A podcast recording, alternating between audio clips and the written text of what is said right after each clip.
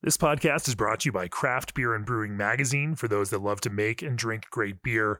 Learn more online or subscribe at beer and brewing dot com or find us on social media at Craft Beer Brew.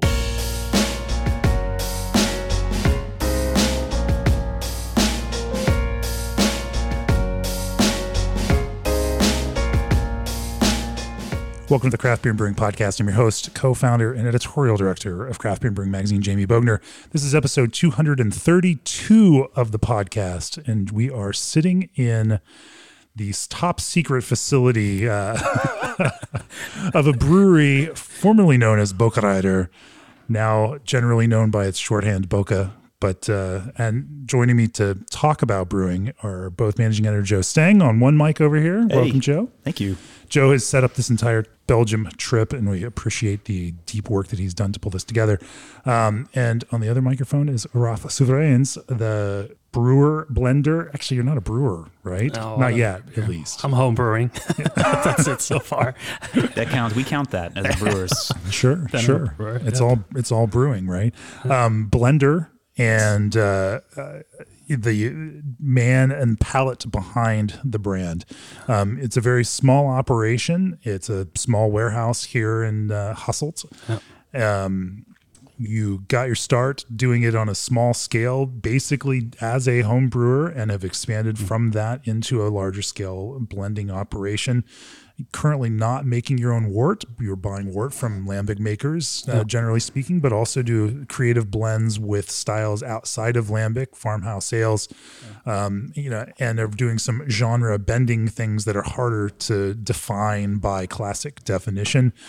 Uh, I'm excited to talk about those kinds of things, some of the techniques that you bring from your experience making wine, and some of those things, you, you know, especially when it comes to using fruit in beer. Um, we're going to talk about some techniques to, you know, focus on uh, elements of beer that often get overlooked, like texture. Mm-hmm. And, uh, you know, we're going to to talk about uh, what the future holds for the brewery right here. Before we do that, what if you could chill your beer with a more efficient chiller? The answer, G and D Chillers' new micro channel condensers. G and D's micro channel condensers are highly efficient in hotter regions, use a fraction of the refrigerant over traditional chillers, which provides less opportunity for leaks, along with lower global warming potential. G and D Chillers' engineers are committed to green technology design while developing a more energy-efficient chiller for the brewing industry. Contact G and D Chillers today at g d chillers dot com. Also, get back to the future with Weyermann Iceria nineteen twenty-four, made from the oldest German malting barley variety. Iceria shows malty sweet flavor and a soft biscuit-like aroma. This heirloom malt makes amazing traditional Bavarian-style lagers, not to mention modern craft lagers and malt-forward ales. For more info, samples, and orders, please visit go.bsgcraft.com slash contact dash us. Readers of Craft Beer and Brewing may recognize Boca, they, the brand Boca Reiter, uh, because it was Boca Reiter at the time in twenty eighteen, oh. when it appeared in the magazine and was one of our beers of the year. Uh, it was Piazzol, yeah. um, you know, a pl- uh, peach beer yeah. made, that you make with uh, with peaches. Um, that trophy somehow has never never made it here. We'll we'll figure out and we'll track it down and make sure that it somehow gets here. It got sent back by Belgian Post at one point, uh, and then you know uh, I think we got it to somebody else to bring it over here, and then of course COVID happened, and man, it's just crazy. It's it's either in Ohio or in Massachusetts, but it's one hundred percent in, it's sure in Massachusetts. Mas- I can tell you it's in Massachusetts. I do remember that Greg much. Keane. Greg Keane has it. Yeah, he has yeah. it on his display probably.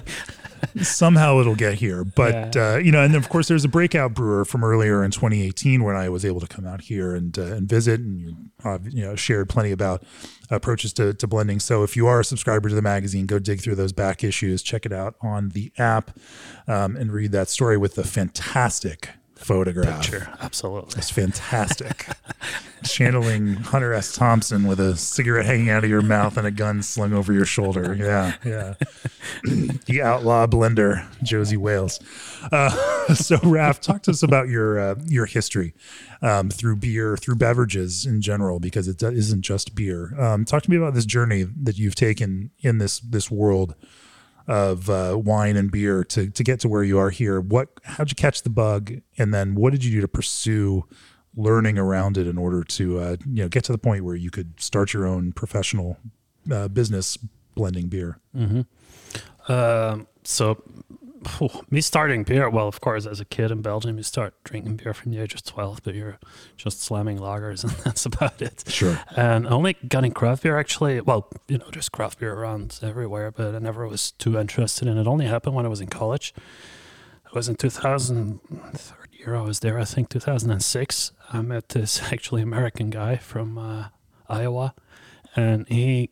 Uh, gave me, because just two weeks ago, a friend from America brought a can for me and gave me a Two Hearted Ale, which is basically like a supermarket beer in the U S these days. But that was the first really good supermarket beer. Holy shit, that beer! That beer is still good because that yeah. beer is fucking old. It's since from the nineties or something it started, and oh, yeah. you know, it's just like solid classic beer. And that was the first actual craft beer I had, and first beer that was like, you know, I drank it and I'm like, this is so fucking different from everything else I ever tasted. This is so fucking good. That's what brought me into, into craft beer. Bell's Two Hearted. Bell's Two Hearted. If I ever had to guess at the answer to that question, that would not any be anywhere on the list for that. Whenever people from the U S fly in and ask me, oh, do you need something? It's either Coors Light or Bell's Two Hearted. But the Coors Light is more of a joke. The Coors Light is a beer that I love drinking in the U S It's not craft beer, of course, but in, in a lot of places in the U S, the, the tap water tastes like fucking swimming pools. So then Coors Light tastes better than tap water. That's, you know, it's not really a mm, little bit. yeah. Uh, yeah. Okay. Yeah. But the, the Two Hearted basically got me into craft beer. And then uh, from there, I started being interested in going to tastings and, you know, back in the days, checking Rate Beer and checking the news. There was even like some, you know, some still like physical magazines out there and you could discover new breweries or new beers. So that's where the whole thing started. And at the same time, I also had an interest in in, uh, in wine because my, my, my father, my mother too, to a large extent, they're like wine lovers, wine drinkers. And at some point, things just came together by coincidence, basically. So I was I was helping out. There's uh, in the south of this province, uh, it's uh, Haspengouw. It's like the main uh, fruit-producing region in Belgium. You know, those, those rolling hills there, and, and there's a lot of, uh, well, a lot. There's several uh, vineyards there. Uh, most winemakers in Belgium are around that region because you have those those nice hills and stuff. And uh, it was uh, yeah through some through my father initially, and then some other connections. I was just helping with some of those winemakers, you know, just pruning, harvesting, uh, pressing wine, bottling, whatever. Because I was interested in all of those things. At the same time, I was also interested in, in beer, you know, like drinking craft beer. But I never really felt too much like brewing beer. Because it takes so fucking long. You're just waiting and waiting when you're brewing beer, which is ironic because now right. I have three years to wait for a single barrel to be ready, but I can't wait two hours when you're boiling beer because it's boring. um, but that's how in, in two thousand thirteen, like a few things came together that I was helping with a with a guy. It's like twenty-five minutes from here. He was bottling a, a Chardonnay, uh, the wine, and harvest from the year before. And... Uh, That was the last time he used certain barrels, and he had one barrel that was, so normal Burgundy barrel is uh, sixty gallons. Oh shit, friends coming over there. Uh, so normal Burgundy barrel is sixty gallons to twenty-eight liters. And he had one of those smaller, like a feuillette they call it, which is a half-size Burgundy barrel, so it's only thirty gallons. Uh, we emptied that barrel, uh, we washed it, and then he said, here, take the barrel with you. I'm like, what am I supposed to do with that barrel? He said, well, go fill it with that lambic beer we're always talking about. I'm like, all right, I'll give it a shot. So the next day I, I put the barrel in my in my, in my trunk. I just drove to Brussels, and you know, I've, I've been to a few of those places before just to pick up some bottled beer and hang out and to have something at their tap rooms. Uh, yeah, but that was the first time I had a barrel, and I just went to all those breweries. And I'm like, yeah, I have this barrel here. Can I fill it, or can you help me to fill it? And I drove to a few breweries, and you know, everyone poured in some. And at the end of the day, I came back with a barrel of beer, and I was like, that's a cool fucking story, but what the fuck am I gonna do with that barrel now? So, and then I was also using uh, my my grandma's house. Uh, so. The year before she moved to an apartment, her house was empty. So I was actually using the, the cellar. She has a really nice underground cellar there. She's perfect for conditioning beer and wine and stuff. So I was using that that place already. And I called her. I'm like, yeah, I left this barrel of beer. Can I put it in your house for a little bit? She was like, yeah, sure. And that's how that barrel ended up in her. We tried to we tried to put it over the bathtub, but then, then it turned and it fell into the bathtub. We just left it sitting in the bathtub. It was sitting there for about a year.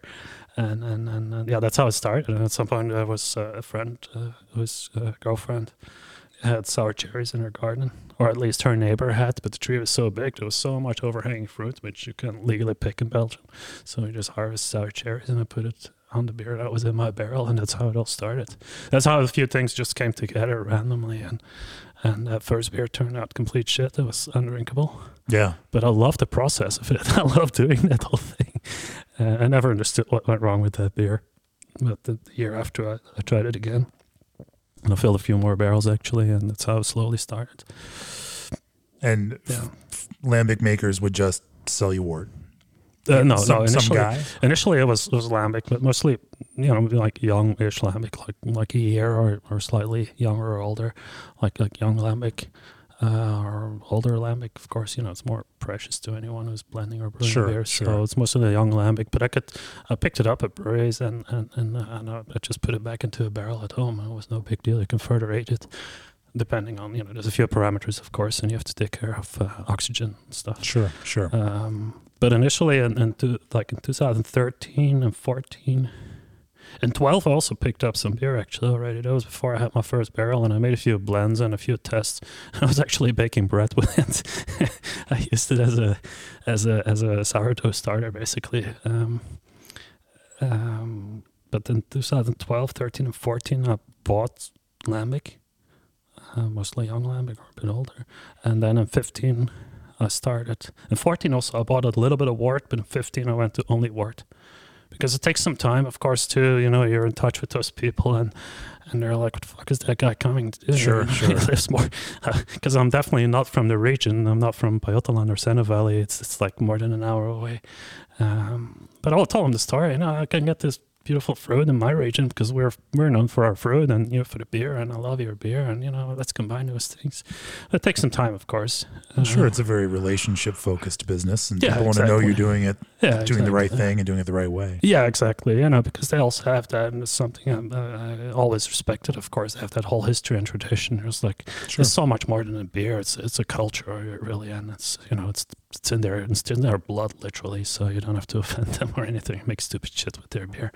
So, uh, of course, I have my own style of making beer. They're not pure capitalists. It is not about selling as much as they can. It oh, is no, no, definitely no, no. about, yeah. Oh, yeah. They, man, they, they have, sometimes they have, like, an ethical line, which is almost too hard to cross. Sure, But, sure. It, you know, it's, it's nice. It's really yeah.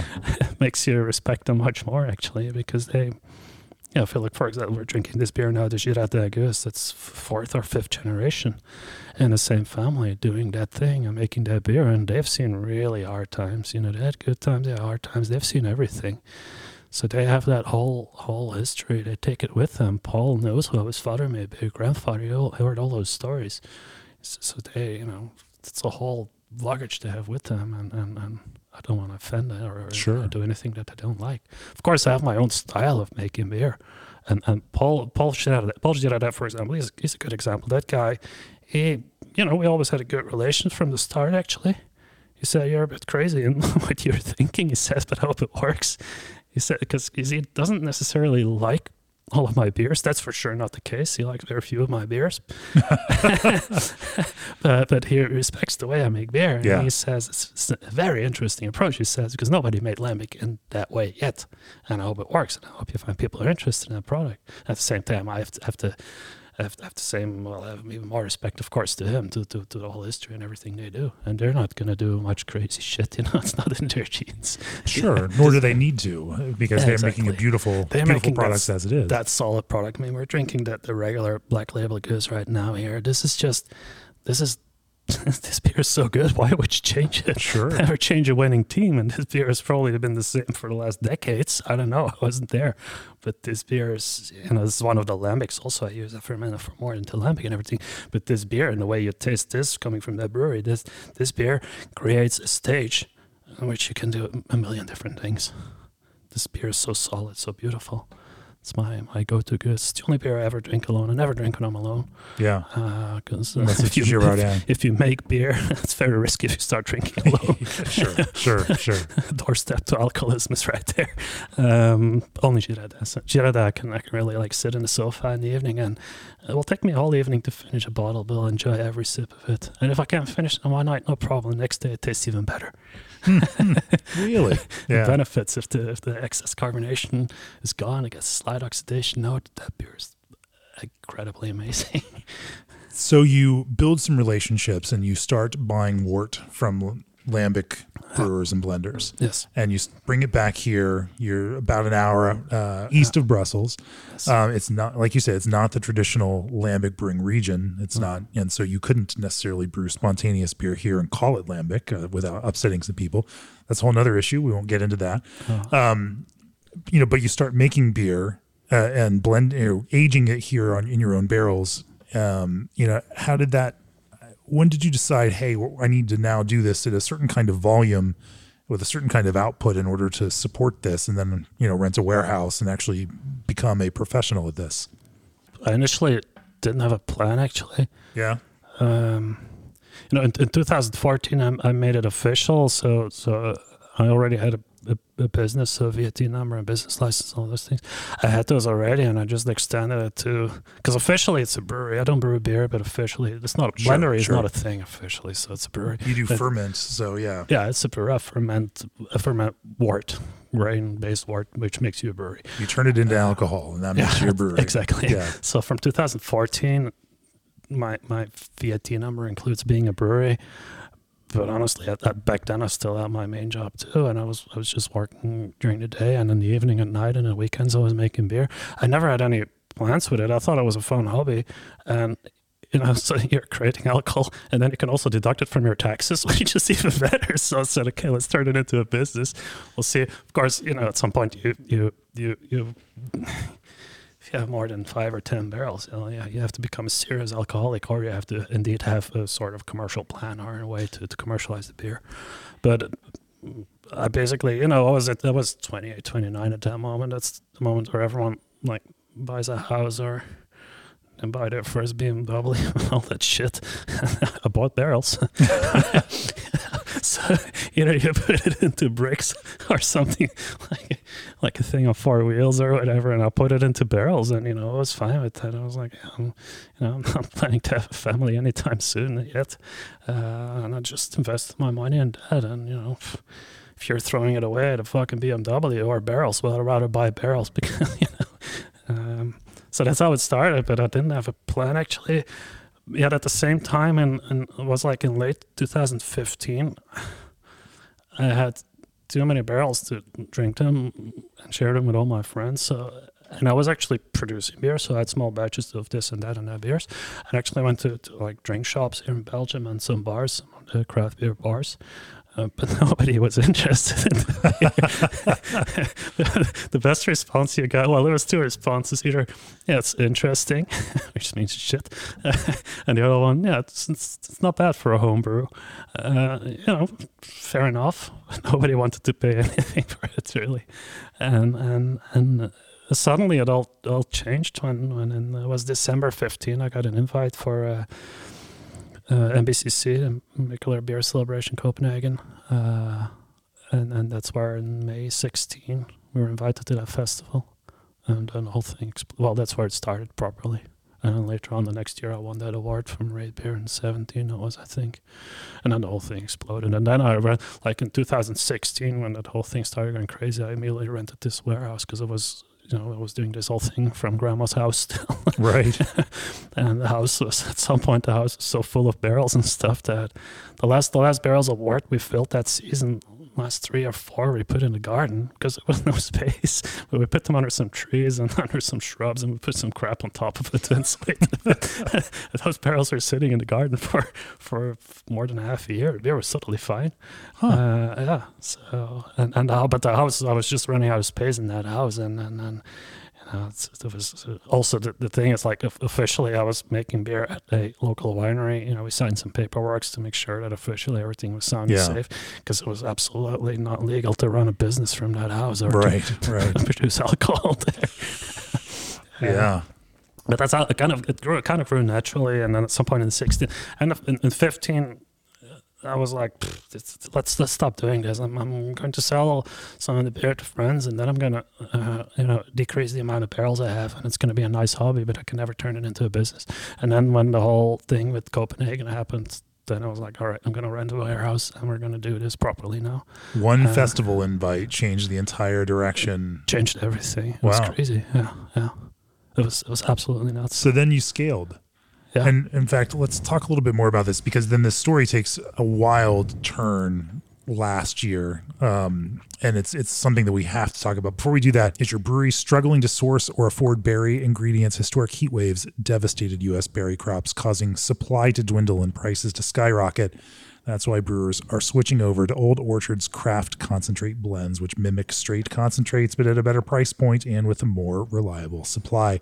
Is it any surprise that Old Orchard's best sellers are raspberry and blackberry flavors? Reclaim your margins and order your craft concentrates at old orchard dot com slash brewer. Also, Brew Monitor from Precision Fermentation is the first real-time comprehensive fermentation monitoring solution. It works with your existing fermentation tanks to track dissolved oxygen, pH, gravity, pressure, temperature, and conductivity in real time from any smartphone, tablet, or P C. Brew Monitor provides detailed insight into your fermentations that helps improve beer consistency, reduce tank time, and increase overall efficiency, saving your brewery time and money. Get started for thirty days risk-free. Visit precision fermentation dot com slash brewing. So you scale this, you decide to go pro with this, that there's enough excitement, buzz, demand for what you do, mm-hmm. you know, to kick off and, and actually turn this into a business. You know, I imagine even at that time, you're still not quite ready to quit your, your real job with, with an actual income. You just decide you're gonna have to do more work on the side to do this. Um, you know, what was that next? How many barrels did you then start filling? And, uh, you know, how, how did you also decide to, like, what was going to be the brand? You know, because Boca Reiter has, you know, a, a, there's an expectation around it now, mm-hmm. but when it didn't exist, you know, like, how did you decide what we're going to be known for and how I'm going to make that happen? I had no idea. I just, well, no, okay, I, sure. no, I had, I had a lot of ideas, but no, you know, I didn't have a business plan. I didn't have any, I didn't have it written down, but it's just, I mean, it's, it, it, everything happened in a natural, like, right. organic way. It's just that at some point you see, all right, I, have, I, I, I, I know this, I know how to do that, I know a bit of this, but, you know, it's like, yeah, it's a complete shit show. Yeah. But then at some point you start connecting all the dots. And that's actually what happened, is that I started connecting dot by dot with a few things, you know, like, I like, like, like doing, like, one day I'm going to retire from making beer. I'm just going to do woodworking because I love woodworking. Of course, I'm working with barrels, and that's also kind of woodworking. So that's also a thing I love doing. So suddenly everything came together, and then the fruit, whole thing with making fruit beer. As a child, uh, uh, I grew up at a, at a, at a, at a factory. My, my father was, was running a factory, actually. We had a really big garden, too, and there was, like, uh, cherry trees, uh... what else? And there was some bushes with red currants, black currants. You know, we had some fruits in the garden. My grandparents, they had cherries, peaches, a bit of everything too. So that's that's where I had that connection with fruit.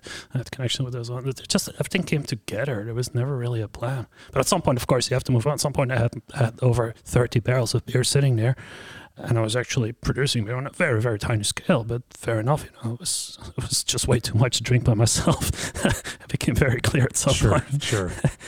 It just evolved, you know. Yeah. It's, it was never intended. It's, it's still, I still can't believe it. Seven years later, I'm still doing this thing. Sure. As your name got out there and, and, and people yeah. people started to know about you a little bit, um, did it get harder to get the, the lambic that you wanted or the wort that you wanted? And then and then you also developed a relationship with Girardin too. And how, how did that develop? Yeah. The one with Girardin I've developed in a very good way, of course. They, they you know, they, they, they, they liked the success uh, I was building and the name I was building for myself, and they also appreciate it very much that I didn't use their name. Of course, when people ask, where do you get the beer from? Well, I said, well, I get it from Girardin, De Troch, Lindemans. Um, with the Troch also, from the start, I had a very good relationship with Lindemans too. You know, some up and down, some few bumps in the road, but it's fine. Like, they're, they're, they're cool with what I do.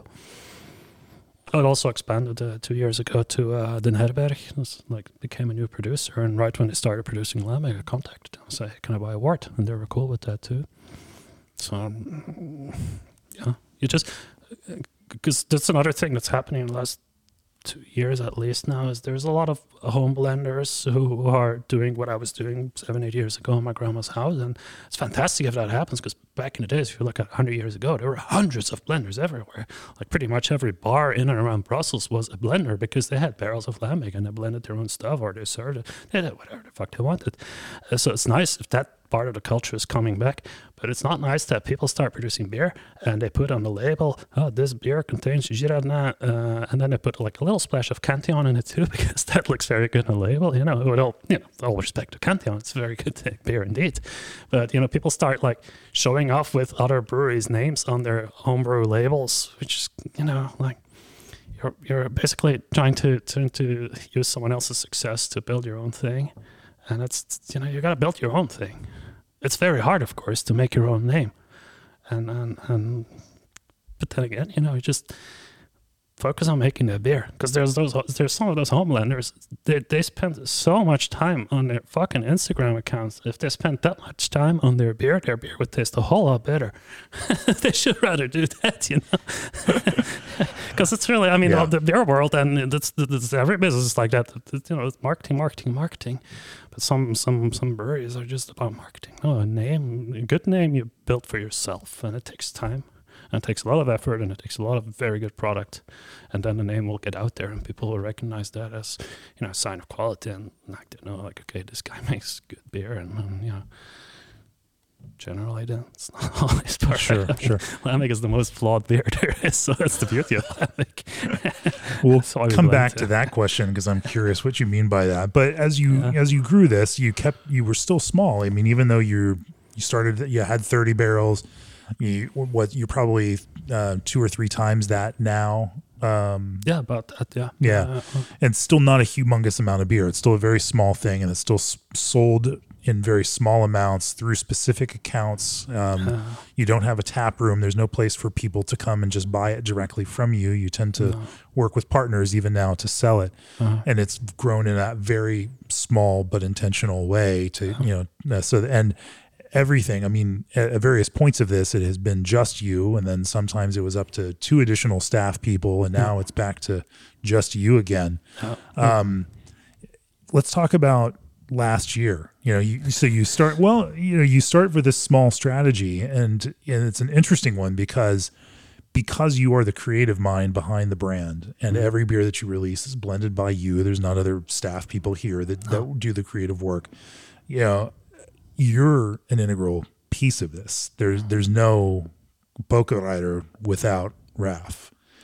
And then last year you had some health stuff that just took you out completely. Yep. Exactly. Last year from March, April, I was sick, and at some point I just had to stop working, and I developed a lot of small things, and muscle pain, and then being sore, and this and that, like extreme severe arthritis where you just, well, all your joints are, are, are just inflammation, and then you just can't move anymore. So, and and so you were fun. physically unable to do the brewery work. Yes, physically I was not able to work. Uh, at some point we did a, I mean, we, we only just started bottling actually for that season, and, and it was only the second bottling. A friend of mine was there to help me, and, and at some point I could, I could barely lift up, so I, I, I'm always uh, doing the filling, so I put the bottles under the under the filler. I could barely lift the bottle, I could barely hold it anymore, my hands hurt so much. And at some point a screwdriver fell, and I was simply not able to pick it up. My friend told me, you have to stop working, man, you're sick. I said, I'm really fucking sick, I'm going to stop working. As much as I love the beer, because fuck me, I love beer so much. Sure, and I sure. missed it, because I didn't work for a half year. And it fucking fucking hurt also, you know, in, in the next few months, like sure. I was I was going from doctor to doctor, and they were trying to figure out what I had. And everyone had an opinion, but nobody had a fucking clue, actually. And every time I came, it fucking hurt because I had beer sitting in tanks that were ready to, to, to go into bottling, you know, like, like yeah. at some point beer is finished, and from there it just goes to hell. It either oxidizes or acidifies. You know, that's lambic. At the end of the stage, it goes sure. fucking wrong. And some of those beers, you know, sadly, they had to be dumped, but it really hurt. But that, then again, I was physically adds, not able, physically right. not able to worry. It adds also, that you're dealing with physical pain, and then you're dealing with the emotional pain, and then yeah, the yeah, yeah, financial yeah. pain on top of that. Oh, yeah. Of, of then financially, it was a disaster. It was absolute. Because actually, I was a, I was a, like just just uh, just just a half year before that happened. I finally paid off. The, the last loans I had, So it's it's it's literally one, like back then the whole the, the statute of the business was literally a one person business, and I had some, some private loans to get the whole thing started. Uh, but but I'm the only owner of this place, obviously, and I paid off the last loans, and I was like, yeah, I'm finally financially independent. I can start investing more actually because I have some more beer to sell and everything. And I was like so relieved, and then disaster strikes, oh. And then you can get more loans than ever to keep the thing afloat because you know I was sick, I was not producing beer. I was not selling beer because we barely bottled any beer, but I have to pay the rent. I have to pay our taxes. I have to pay this sure. and that. So every day, you know, it just keeps going. So uh, financially, it was also very hard. But yeah, I don't know. I just, I just borrowed more money. Wow. I'm planning to go down, you know. Yeah. So just two releases then for the entire year of twenty twenty-one, or two bottlings? Well, one of them, both of them are still in quarantine. Oh. The beers are shit. The beer, seriously, you can you can taste you can taste. No, seriously, in those beers you can easily taste. And I'm of, of, of some of them, some of them, some most of them will be destroyed. But I'm gonna keep some cases of that beer because it's a very good a case. I tasted it with Uli, the German homelander, last week, and, and he said you can taste in the beer that is yours, and at the same time it's absolutely not yours. He said, I can mm. taste in this beer that you're sick or something is wrong with you, he said, because it's not blended like you blend beers. He said, it's not, it is your style, and at the same time it's very atypical for your style. It's not a finished beer, it's not a good beer. He said, this is, I mean, some other, it can be released that beer, but it's not the quality standard I want to offer. So those beers, both of those batches will never be released. Yeah. That's, that, you know, I can't imagine just, being a brewery blendery and yeah. not being able to release beer for an entire year. Yeah, it's it's, it's horrible. Yeah, it's still ours now. Because also now, I mean, bars and restaurants, they're running out. Last year in uh, in September, October, I think, I, I took all the stock I still had, and uh, everyone ordered. And I'm like, all right, guys, I'm just going to divide it evenly for all of you. And that's it. And you have to wait until next year, summer. And and yeah, that's, that's what it is. I mean, I'm, I'm, it's just right now, it's just me alone, and I try to gonna try to keep it like that. It's a small business, and I also kept it intentionally. Kept that like we make a hundred, I make like a hundred hectoliters a year, which is like thirteen, fourteen thousand bottles maximum, and that's it. Can that's gonna be it. That's it. That's all I can do, because I work with fresh fruits. I work with these local farmers, farmers far away too. I get passion fruit from Sicily, and you know some fun stuff too. But but like the amount of work that that that gets into it, like. You know, considering the timing of the harvest and everything, and the varieties, the blends of varieties I use and everything, so much physical work and so much work that, that gets into it. It's enough, and I can I can I can live from making that small amount of beer, hopefully. So, but I just want to keep that quality standard. That's always been sure. the thing. Like I want to make quality beer, and um, yeah, I like that. So lamb, lambic in particular is a very seasonal brew process. Yeah. You know, brew, brews over the winter when the temperature is cold enough for, you know, for traditional lambic to, to you know, spontaneously inoculate. And so uh-huh. it, there's not a point where even if things go south, like you need, if you're going to kick up for the next season, you need to be there to get wort, you know, because you're not making your own, you have to be there to get it when it's ready yep. and to put it into barrels. That didn't happen to you until what, like December of last year? No, it didn't happen last year. This year. Sorry? So when did you start pulling wort back in and getting so back into the production I've process? Always, well, because of my whole production process, I always got the wort very late in the season. I usually get it in March, April, May. Mm. That's like the end of the season. But I like that because temperatures increase and you got to... my opinion, much better inoculation of the beer and the cool ship and everything. The beer starts fermenting on us like immediately, and you get a much healthier fermentation. I usually get end of season lambing, and last year nothing happened. Only the while the Troch came in, and uh, you know we put it in those big totes for shipping, and that beer never. Until three months ago, was, you know, it's very embarrassing to say, but it's the truth. Until three months ago, that beer was still sitting in those totes. Wow. So the wort was sitting, and the wort started fermenting, and there was eight totes sitting here, and, and three months ago, we went through it, and three of them were dumped immediately uh, because the totes were also sitting open, and, and five of them, yeah, I put in barrels, and that's the only only wort I got last year was a little bit of the Troch. Lindemans never came in, and Girardin, so Paul knew I was sick, and... Uh, You know, I'm quite close to those people. I absolutely love them. They're the finest people in the beer industry for me. And and, and Paul, Paul, at some point, he said, you know, I think it's better for you take it easy, take care of your health. I'm going to brew your beer. I'm going to store it in my barrels in my warehouse, and you pick it up whenever you feel better. Wow. So uh, yeah, I already picked up quite a bit, and I'm picking up, you know, one thousand or two thousand liters at a time. But it's, it was so nice of him to actually brew the beer for me and keep it in his barrels. And you know, it's just, that, that's when you, when you, you know, we're not just colleagues, you know, those people also care about me and they want to help me and they want to keep, because there's also a certain, you know, this, there's a, what's the English word for it? You know, like a whole sequence of things in your whole production process on lambic. Like you cannot, if you miss out a whole season, well, your whole production schedule is fucked up, right, basically. Right. So, uh, and it's still kind of disrupted, but that it's fine, you know, I'll fix it. So now yeah. you're, now you're back at work. You're working again in, yeah. in, in your blendery. Yeah. And you had probably more time than you would have wanted to think about the business and yeah. where it might go. How is, how has the last year changed the way you look at your work? Has it changed uh, what your plans are for it, and, and maybe even just your day-to-day outlook? So, yeah, so last last year, yeah, the sixteenth of I told you before, the sixteenth of July, I ended up in the hospital and I had to stay there for three weeks. And the twentieth, nineteenth of twentieth of twentieth of July, I thought literally thought I was gonna die. It does make you think about life, I'll tell you that. And a few things change in your life. and and so, so one of the things for sure, I had to. I mean. Still not very well known what I have, and, and I'm still figuring out stuff, but I have a very good clue of why that whole thing came together, because the, the, the years before that I was non-stop working, uh, always smoking cigarettes. I mean, that one interview you once did on the picture, I'm there with a cigarette, of course. Uh, very unhealthy living, working a lot at night and working like extreme hours and all of those things. You know, it, it, at some point it was, was it necessary? No, but you have that, you know, I I, I just always wanted to make beer, and all, you know, I, I just wanted to push it forward and develop those things. And and, and it's all good, you know, because it, it made, at the end of the day, it made really good beer, I think. But at the end of the day, I was, I was, I was killing myself. I was, I was destroying my whole body by, by, by living in such a way.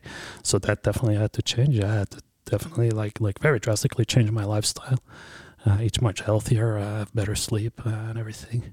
But uh, so, uh, so in, in one way, I'm actually spending less time here at the warehouse now making beer. But I think the, the quality of my work is way better.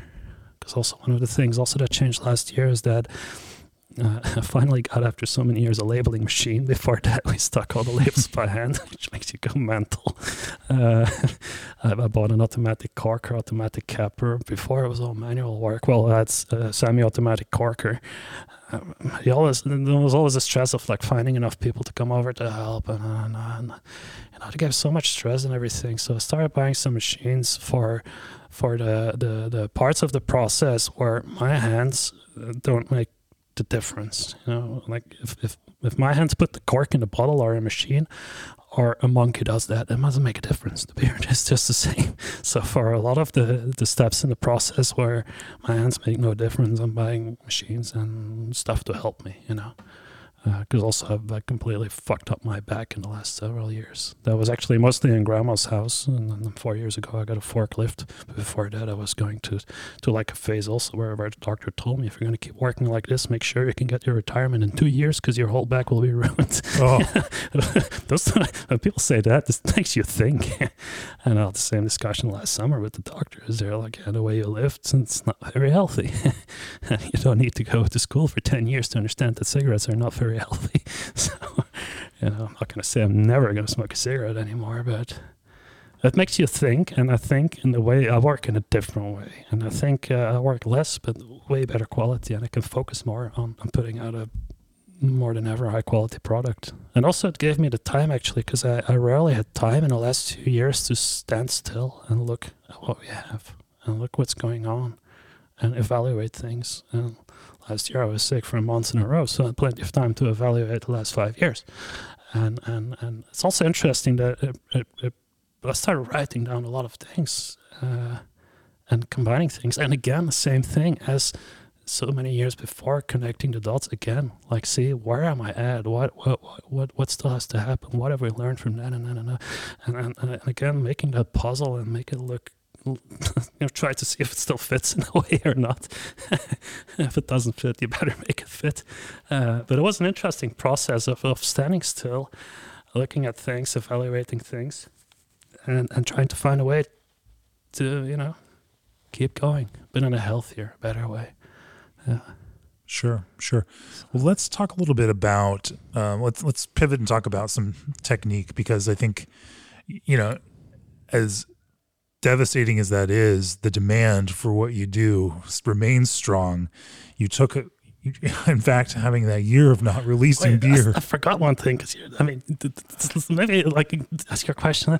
The, the, talking about technique, like last so so last August, uh, July, I went to hospital. Early August, I could leave the hospital. I was a complete wreck. I lost more than forty pounds. I was like, holy shit! um, and it took me a while to literally get back on my feet. And I was actually not planning to make any beer last year, uh, because I missed the summer fruit harvest for sure, and then and. In September, October, you still have some grapes, you have some vineyard peaches, and that's then it's finished. So I, I missed almost everything already. And then in September, I actually went to some uh, some winemakers I know just to hang out. You know, they were like, "Oh, what the fuck's happening to you?" Because they didn't hear from me, and I, and I didn't place an order and stuff. So I just went by and said hi, and, and that's it. And actually, it's like this year, because of the, the the rainfall we had last summer in Belgium was was crazy. We had the biggest floods ever, I think. Here, it's, it was a very difficult season for uh, wine, grape, well, grape growers or winemakers, whatever, you know, grape farmers. Um, and I was talking to to uh, uh, Matthias. He's in uh, he's in Mosel. Uh, he makes Riesling, and he says it's an interesting season because it's very very difficult. He says, but this season will show who has technical capacity to make wine, because those people can make wine. It's absolutely, it's going to be down the road in these few years in the bottle and barrels and everything. So it's not going to be an easy season for sure, but it can make wine that's absolutely spectacular. But you need technical knowledge. You need to be there, and you need to know how to make wine right now. And I'm like, well, I don't know shit about winemaking, but I'm going to fucking try it with beer. For me, it sparked a, like a... Physically, I was I needed a lot of help, and I could count on so many friends and, and customers and people just came over here to help all the physical work, because physically I was I was still not able to. But I tried, to, again, to connect those dots with all of the stuff I learned and all the technical aspects of winemaking, beer making, and all the all the processes. And I tried to put a puzzle together. All right, difficult season. I talked to the winemakers, like, how does your process change now compared to last year in terms of when do you harvest, how, how you know, the whole when do you press, so how long do you macerate, how, how long do you clarify, all of the all of the technical aspects. And man, I was like, fuck, now I'm gonna try something, because I'm actually not yet ready to do it, but I learned a lot of things down the road, and this is a very interesting year to put all that knowledge together and try to make something good out of it. So yeah, sorry. No, let's talk about some of those things. Let's talk about some of those ways that, that you use fruit, and some especially some of the things that have developed, and maybe even some of the ways that you've reconsidered methods and, and helped improve those. Before we do that, from the rotatable pickup tube on Rogue Brewing's pilot brewhouse to the integrated hopbacks on Sierra Nevada's twin prototyping brewhouses, S S BrewTech has taken technology they invented working with world-renowned industry veterans and made them available to every craft brewer. To learn more about S S BrewTech's innovation list, head over to s s brew tech dot com. Also, are you looking for the tools to make your next improvements in process and quality control? The InPro eighty-six thirty i from Mettler Toledo is the ideal sensor for combined color and turbidity measurements in loudering, filtration, and phase shift operations. Robust, compact, and easy to handle, it supports consistency in beer processing. The InTap portable oxygen meter gives you readings wherever you need them. Flexible in production for verification while purging or for troubleshooting, it's your perfect helping hand. Contact Mettler Toledo today to find out more. Let's talk about um, you know, some of those ways that over the last uh, you know, year you may have. Well, first let's talk about just, you know, the way that you think about fruit, the way that you select fruit, the way that you choose fruit to use, and how you think about the flavor of fruits and evaluate the flavor of those fruits, because there's a lot. You've put a lot into the beer before you ever put it onto fruit, and you can't lose beer. It needs to work, and you need, you know, your ability to to take that kind of crazy risk. You want to mitigate that as much as you can in order to, you know, so you have to have a good idea about how these flavors are going to work and what's going, what's, how that's going to go. Talk to me then again, how you, you know, make that kind of selection and, and find fruit to use and make decisions about which ones. Oh, I cannot answer that in one sentence, that's for sure. Perfect. uh, it's, it's a lot about, about tasting, of course, by going around talking to people tasting. Also doing doing research into old varieties of fruits, because those are mostly, ninety percent of the time, the old varieties are the most interesting. Because these days, and it's, well, I mean, these days, it's, it's about the sixties when you see that the whole, you know, everything started to be properly industrialized. The fruit industry, actually, the fruit and vegetable fresh produce industry started becoming extremely industrialized, homogenized, standardized, all those things. And, and, and you know, regarding fruit, so I love making fruit beers. Uh, well, where that whole thing started is because I previously told uh, as, a, as a child we had fruit in the garden and we made sure. jams and stuff. And, and, and uh, also my, my grandmother actually, she put sour cherries on on, on gin, like a locally produced gin, which is like very old Geneva, we call it in Belgium. It's like a, Geneva is actually the, the, the mother of gin, of what we call gin these days. It's less spiced or differently spiced with juniper berries. Anyway, my grandma used to make those things. So that's where my fascination for fresh fruit comes from, because every every summer when we had those fruits in the garden, it was just a celebration. I love picking fruits, of course. Sure. And now for, for, for, for making beer, uh, well, yeah, so I was talking about like in the sixties when everything started like becoming industrialized. People always did that, of course. They started uh, grafting fruits like, like uh, what do they call it? What's the English word for it? Uh, veredelen. What's the, I've got to look up that word. Uh, but I can see what you're saying. It became more about what the fruit looked like than what the fruit tasted like. Yeah, exactly. So, so yeah, there's, so for commercial production of fruit, there's, there's several, there's like a checklist and, and there's uh, the way fruit looks, the transportability, uh, the sweetness, because people love right, sugar. Right. You know, that's the whole, we call it the, the, the Coca-Cola revolution, basically, which started, my, my grandma, she can tell you about that. Like, before World War Two, they ate uh, fermented foods and sour foods, and sour beverage and everything, and then suddenly everything was sweet. That was a new thing. She said, we fucking loved it. she, she literally remembers tanks driving into her village and those dudes handed out Coca-Cola. Well, you'll fucking love anything they give to you, because finally, you know, the whole war was over and everything, right. So people had to celebrate. That's where that whole suddenly, boom, there was that sweet beverage, and, and it's, it's nothing wrong with Coca-Cola. Well, But, you know, that's where the whole sweetening basically started, and people wanted sweet stuff. And that also translated to the fruit industry, of course, where, where varieties were selected for sweetness, transportability, uh, what do you call it, shelf life. And, and, and, and, and at the bottom of the list, or not even on the list anymore, there's taste. And that's that's not a, that's not a factor in, in, in how, why people have certain varieties of fruit. And that's sad, because taste is everything. And also acidity is something people don't want. They just want the high sweetness, high sugar levels. If you go to like like a like a fruit market, like where they import exotic fruits and stuff like that, if you literally if you ask about the quality of a certain imported fruit, like an exotic fruit, they give you as a, as a sign of quality, they tell you how many degrees Brix the fruit has, which means how much sugar is in the fruit. Right. I'm like, no, does it taste good? Yeah, yeah, it has like twenty bricks. I'm like, no, no, does it taste good? So literally, they think sugar is taste. And, and in general, it's true. You know, you can still please. It's slowly changing uh, that, that that people are, are back in, you know, interested again in, in like fermented and, and slightly sour foods and everything, because also it's more healthy.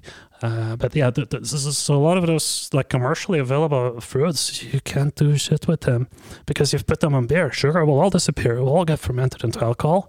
And if there is no acidity in the fruit and no flavor, well, you have nothing left. You just make ethanol. You can just as well put potatoes on beer then, because they have no taste really. And there's also, you know, sugar in them in a way. So, so you've been trying to hunt down growers that are growing heirloom varieties of these fruits, and because yeah. they just taste better and they can contribute in a more yeah. meaningful way into yeah, exactly. the beer. Heirloom, that's the word in English. Yeah, it's a beautiful word. Uh, yeah, indeed, that's, that's that's what I try to do. Yeah, yeah. Because those old varieties have more taste. They're, they're, they're, the sugar disappears. As I just told you, the sugar is, is kind of irrelevant. It's also relevant because because it's just like way too much sugar in the fruit. You make so much alcohol that it's very hard to balance a beer. Uh, so actually, high, high, high sugar content is, is usually against what I do. You know, it's not beneficial for my production. Uh, but if you have, for example, like here in, in, in Haspingo, you have like uh, apple production. Basically, every apple you eat in Belgium, well, you know, eighty percent, let's say, is produced here. And there's a variety called Jonagold. Uh It's an apple that tastes like absolutely nothing. It's like a candy. Yeah, it's sweet. It's sugar bomb. And if you ferment it into a cider or anything, it tastes like literally like nothing. Like you cannot recognize that it once was an apple. Right. Regarding taste, in a blind tasting, you don't say it's apple because that apple has zero flavor, just sugar. So how can you make a beer with that? Well, you can try really hard, but you can't. Right. And those heirloom varieties, you know, it's all those. Uh, you meet the most interesting people, really, and some people that are retired since. Uh, there was uh, Broske. He, uh, he, Broske is he's eighty, eighty something, like eighty-two, I think he is. He actually still, he worked in fruit his whole life. And he was there before everything became industrialized, and he saw the whole change of the industry, and he also saw the good varieties just disappearing. And that guy actually, uh, more than thirty, forty years ago, he he, he lives in in, a, in in the part of the fruit region too, and he has this big backyard. Like that's his private property, basically, his house, his, his garden. And in his garden, he started already decades ago collecting the varieties that were disappearing. Huh. So he basically built a library of trees in his garden. And the guy has the old varieties, and I buy his whole garden every year. And we're also, we're actually expanding. Like his son, of course, he's, he's he's getting a bit old. He still loves it. So I met him three years ago. I don't know. I came. I went to pick up something somewhere, and I was driving. It's, it's like in the middle of the country, you know. It's like in, in those those fields and stuff. There's there's no reason why you would go there. So I just saw by coincidence. I saw this sign on the street oh, for sale peaches, peaches and raspberries. Oh no! I'm gonna pull over. Whenever I see a sign like that, you got me. I'm sold. And I talked to this guy, and I told him what I'm doing. He's like, "I think you're crazy. I think yeah, I fully agree, but I want your fruit." and and then I uh, yeah, we talked. Bit and I started buying some fruits and I ate some test batches, and next year I'm back. I said, dude, what do you normally do with the fruit? So Broske, eighty-two years old. So during the season, he had a lot of peaches, and he's one of the very few people who still has a decent-ish amount of peaches in his garden. So the guy has to wake up, he has to, has to pick them the day before. Next morning, he has to wake up at three thirty to go to the fresh market. And it's basically like an auction house, or it's day price, basically. So it's just a uh, uh, demand and offer. And uh, so a guy had to wake up at three thirty in the morning to be there by five in the morning to sell his peaches for a price that's competitive with uh, peaches, with all due respect, but from like industrial produced peaches from Spain, which tastes like absolute crap. There's no quality to those peaches. But he had to sell them for a competitive price with those peaches. It's good for that guy that was a hobby because it didn't even cover his costs. It was ridiculous. And he felt sad because he also went to some local fresh market just literally on the street, and he could get them sold there to people of his generation because those right, people know right. that's the quality fruit. And that guy sells fruit with flavor. We have to eat it fast though because there's a shelf life of a few days. Right, right. And then the guy was like, he's like, I just do it for a hobby and I like doing it, but it's just actually, it's madness. And I said, dude, here, here's a prepayment. And uh, I said, I'm going to pay you a fair price because this is absolutely absurd. Uh, and I was so happy, and I was happy too. I'm happy to find that guy, and then he right. came here to visit, and then he saw, like, when you were here in two thousand eighteen, when there was, you still had that long stack of barrels, he was like, oh my God. And then he called his wife, you cannot believe what I'm looking at. Like, he was so excited. He said, yeah, and I could see the fruit, and it's it's bubbling in the beer, and tastes kind of weird, but I like it. You know, it's the most interesting people you meet in that way. Sure. And his son now sure. is planting some more of like some heirloom varieties of peaches uh, at some other field, the vineyard peaches of the, the Piazzol. So vineyard peaches is a very old variety of, of red peaches, red flesh peaches. It's a kind of sour, sweet sour from Mosel area. I have one hundred seventy trees, which is not that much, but they're here locally now with a local farmer in Belgium. And here and there I have small projects to to, to find those heirloom varieties and to reintroduce them. Just just last year, a uh, year and a half ago, I went to France to like um, a nursery, you know, called like a plant nursery, tree mm-hmm. nursery, yeah, uh, to pick up like heirloom variety of Belgian apricots from the eighteen hundreds, mid eighteen hundreds. It, it was it's impossible to find them in Belgium. And at the nursery in France, in the north of France, I could yeah. get them. And those those apricots are, you know, they're made for this climate because they come from this climate. Right. You know, we have like all the, the humidity issues and stuff like that. So it's it's really exciting to reintroduce those those varieties. It's, it's crazy because also you see that some of them, not all of them, there's no, a lot of them you can grow organically.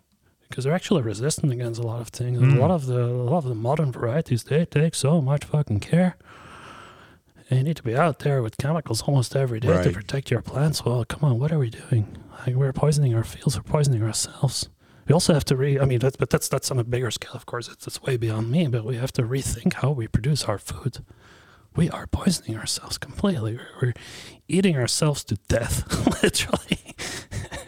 I mean, I've been reading and studying a lot about these things because I was sick last year. Sure, and it's sure. an autoimmune, autoimmune, uh, autoinflammatory disease, I supposedly have. They're not even sure. But, I mean, if you look how much that is related to the food we eat, and if you then look at how we produce the food we put in our mouths, we can talk for a whole day about sure, that. Sure, sure. We're talking beer here. But you are, and you are, but you are going at it a different way, buying locally, not getting, you know, fruit that's covered in preservatives, getting, you know, fruit with lower sugar content, fruit with more flavor, and then yeah. processing it quickly. Um, you know, I remember when I came here in twenty eighteen, you're like, I got cherries this morning and they've got to go in beer today. Oh yeah, no doubt. And that was, uh, it's like, well, I don't have time to talk until all of the fruit is on the beer. And, oh, yeah. uh, you know, when I showed up, you had volunteers and it was packing cherries into barrels with beer. Yeah. And that was going to be the thing. When you get the call from the, the grower that these are wow. ready, There's not a, there's no waiting. There's no, you know, it is now, now it's go time. Uh, no, if you wait, you lose.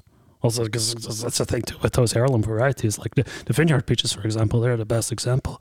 You can literally keep them for one day. That's it. Shelf life, one day. Wow. After that, they start, they start like browning and collapsing and the fruit is done. Like if you open it, it's, it's not red anymore, it's brown. So shelf life is extremely short. So that's typical. Well, it's, you know, it's it's not a good thing, but it's what it is. Yeah. So you have to start fermenting it, and you know, either you can you can also ferment the fruit by itself if you add some salt to it. Literally, you can preserve the fruit because mm. the fruit starts fermenting inside the skin. Right. But it will not get rotten. But you have to use those fruits, and then yeah, that's in the past. It was all these days like a lot of you know, if you buy. Apples, for example, sometimes you can keep an apple on the shelf for a half year and it doesn't fucking change. Do you want to put that in your body? It's your choice. Everyone has the right to poison themselves. so, so you uh, get say something like a, a red vineyard peach. Um, what does your process look like to prepare that and put it into beer? The vineyard peaches. Yeah, uh, we picked them and we put them in beer. You, you do do you cut them? Do you puree yeah, we, them? We cut do you them. Slice them up? Do you what do you how do you do you use pits? We we we, uh, we we squeeze them literally because we use the whole fruit. Um, and and and uh, two years ago, I actually bought a, a machine that really very much helps us. But we, we used to do it all by hand, which is just crazy. It makes your hands. I mean. You get arthritis if you do that. Oh, yeah.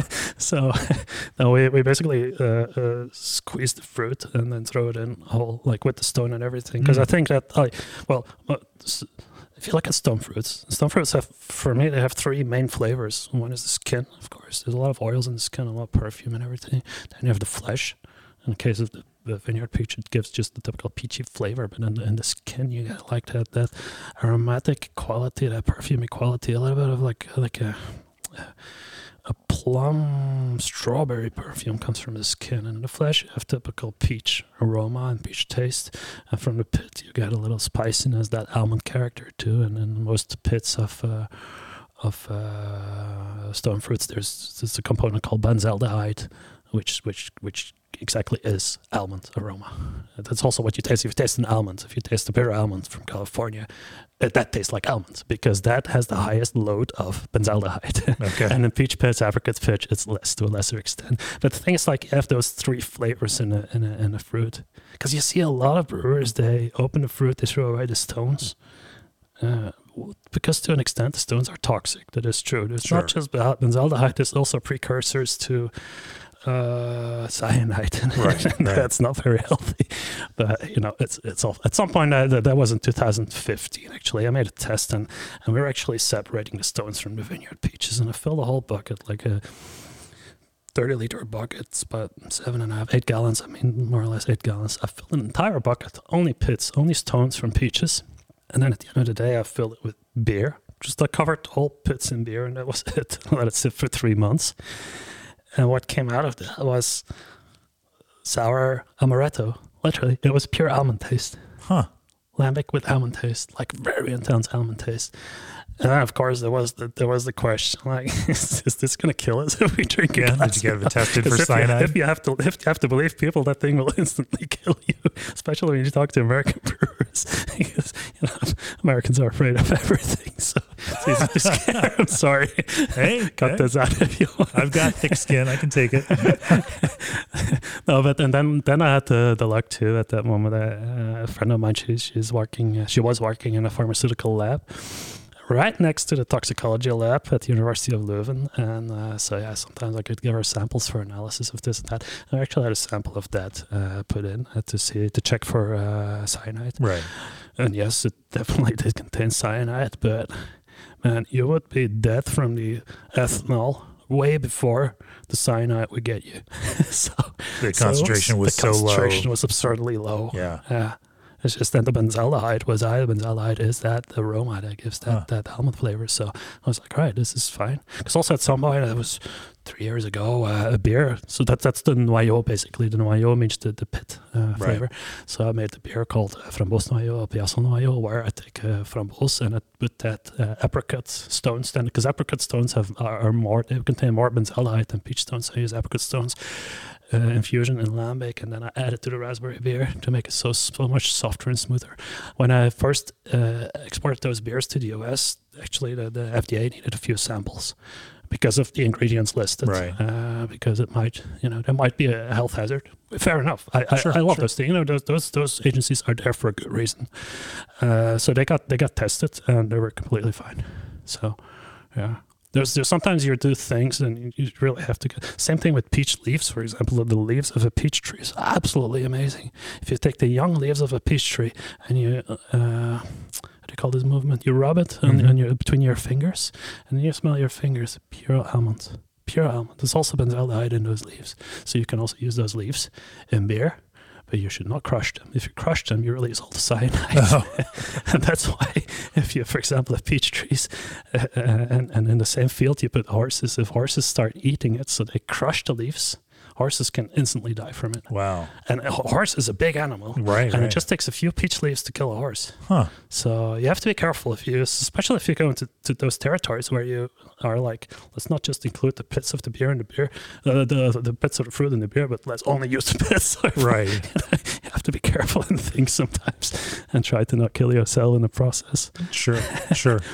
So uh, after something like peach, you know, yeah, as you're macerating, you know, beer, uh, you know, mastering these peaches in beer, yeah. um, do you employ any processes to improve the, the quality of the extraction or, uh, you know, of the, the use, you know, the way that that fruit expresses in the beer?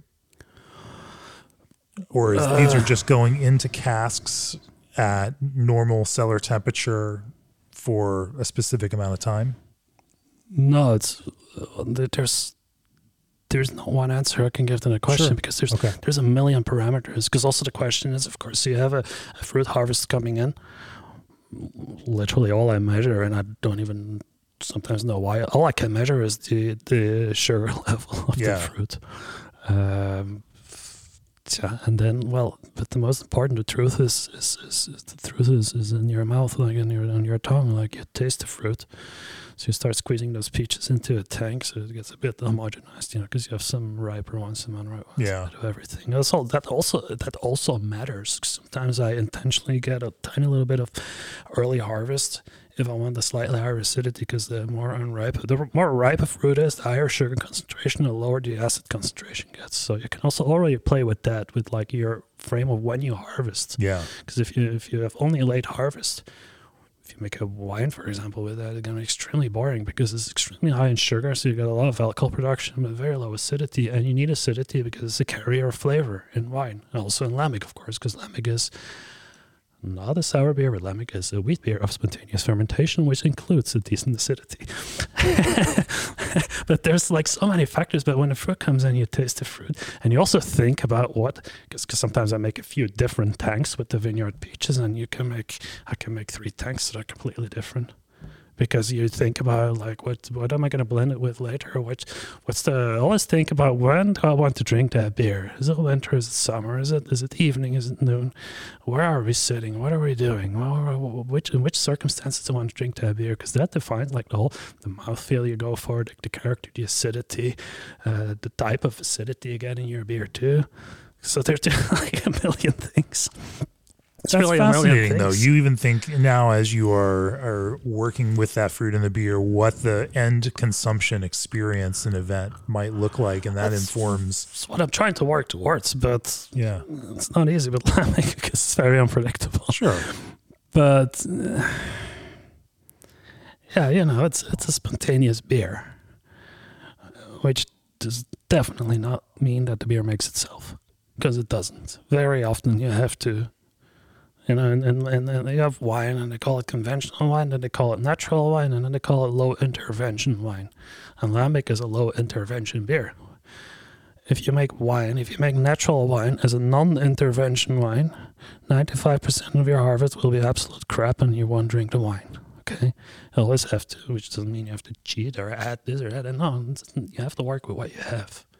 You, you, you, you, you know, if you have that fruit coming in the vineyard peaches, I just told you their shelf life is one day. So I better make sure that the fermentation starts within one day. Otherwise, the fruit is sitting and rotting in the tank, just getting brown on the spot. So I have to make sure that I have an already fermenting beer ready just to kickstart that little bit of fermentation. Yeah. So I just take a little bit of some other fruit, whatever we have fruit, uh, that I can get a week before. And I just put that into a little, like, ten liter, like, two, three gallon uh, small tank of beer that already starts, that the fire is there, you know. And then you dump that fire right into your vineyard peaches. And those things are fermenting within a few hours. And if you have to just pump beer on it of one year old and then wait for that fermentation to happen, then you're running behind. Then you're too late and you're going to lose. So it's, it's about the right timing and working in the right way, because I've promise we never I never ever used yeast in any single beer, but I have to sometimes work with little tricks here and there, you know, take a different beer or a different batch, or that's, you're a blender at the end of the day. Sure, you know, sure. That's the beauty of blending, is that you you have to use everything at the right moment and in the right quantity. Well, at that point you're you're a brewer and you're fermenting, and you're simply using, you know, uh, beer that uh, has got a stronger culture that'll ferment faster in order to exactly, you know exactly. to do its thing. Right, that's exactly. not a an uncommon uh, you know practice no, no, to no, use absolutely. in the world of brewing. So, no, but yeah. it's very much frowned upon sometimes in the lambic world, because lambic is that spontaneous non-intervention beer, and I'm, I'm telling you, it's not going to end well if you if you're if you're sitting back and relaxing and doing jack shit. You're not going to make good beer. You have to be there. What in, in terms, I'm curious about this. What's the difference in flavor between, say, you know, if you just let it slowly do whatever and, you know, kick off fermentation whenever, versus, you know, uh, making sure that there's a, some vigorous re-fermentation happening quickly? If fermentation takes too long to kick in, you get oxidation of your fruit. Yeah. Which means that you, you lose the freshness. Definitely lose the freshness. Beer becomes old. Beer becomes boring. Beer becomes like, becomes heavy to drink. And you can compensate by adding a more acidic lambic to give it back a higher acidity, to pretend it's fresh again. It's not the same thing, I'll tell you. Yeah. Certain aspects in your fruit, if they if they oxidize, uh, it's, it's yeah. I, I, I mean, I can. I should actually, because I was also thinking about that. I should always make. I should start making bad beer too, like really bad beer. Like, no, but I'm, I'm not kidding. Like for for yeah. for tastings, yeah, for educational tastings that I use a crop of fruit, you know, that I that I make that I make beer in the way I make it, and that I make five gallons on the side with the same beer and the same fruit, but in a different way, just to show that how much you can fuck it up. Because some people also think that being a blender is very easy. Being a blender is basically pouring things together. If it was that easy, everyone would do it. Sure, sure. And I wouldn't be working that much. Yeah, yeah.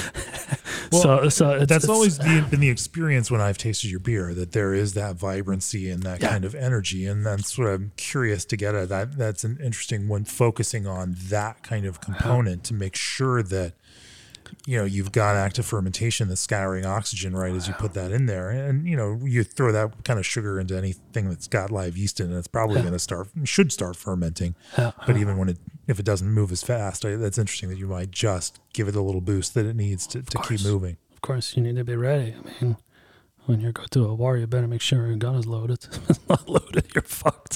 Sure. same, sure. Same if you want to make fruit beer, you have to be right there.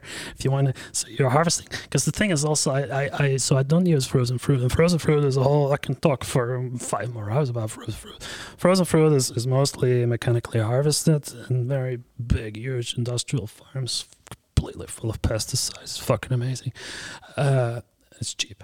That's the best thing about it. But frozen fruits are usually uh, everything that's mechanically harvested uh, has usually not reached full ripeness, because if a fruit is fully ripe, it tends to get soft and it's fragile. And a peach, for example, if you get a very overripe peach, and uh, well, no, peaches are not mechanically harvested; they're too big. Anyway, if let's take raspberries, for example. If overripe raspberries, and you start mechanically harvesting now, you just shake it into pieces. It becomes like blubber instantly, and that blubber oxidizes immediately. So, so for frozen fruit, they're usually a bit underripe, so they're still very stiff, and their you know their transportability is high, and they're you know you can you can move that fruit several times and throw it over from bucket to bucket and conveyor belts and shit. But that fruit has never reached ripeness. The fruit has higher acidity too, but it never reached the full potential, never developed. The frozen fruit, you do not have that that vibrancy you're talking about, that freshness right. that I get in my fruit. So th- yeah, the thing is, the point I was getting to is that I get only fresh fruit. Sometimes, like last year when I was sick, we had to put it in the freezer, simple as that. But it's not frozen fruit. It's it's my fruit that goes into a freezer. Sure, it doesn't sure. come from God knows where. Nobody even knows. But that fruit is, is harvested. So I always talk to the farmers too, like, when do we harvest this fruit? Because I want most of the harvest will be a very late harvest, because you get that full development of the aromas, the flavors. And it's like another interesting example is actually... Uh, So raspberries, once you pick a raspberry, the flavor is set. That's it. A raspberry doesn't change. It starts decaying. You know, it starts getting rotten at some point. Uh, it's very different with stone fruits. Let's take an example, peaches or apricots. Peaches. Peaches are uh, climacteric fruit, which means that if you pick a peach from the tree, it will continue ripening, because the stone inside the peach uh, produces... Uh, What's the gas again? It's just a banana gas, they call it. They ripen bananas with that gas.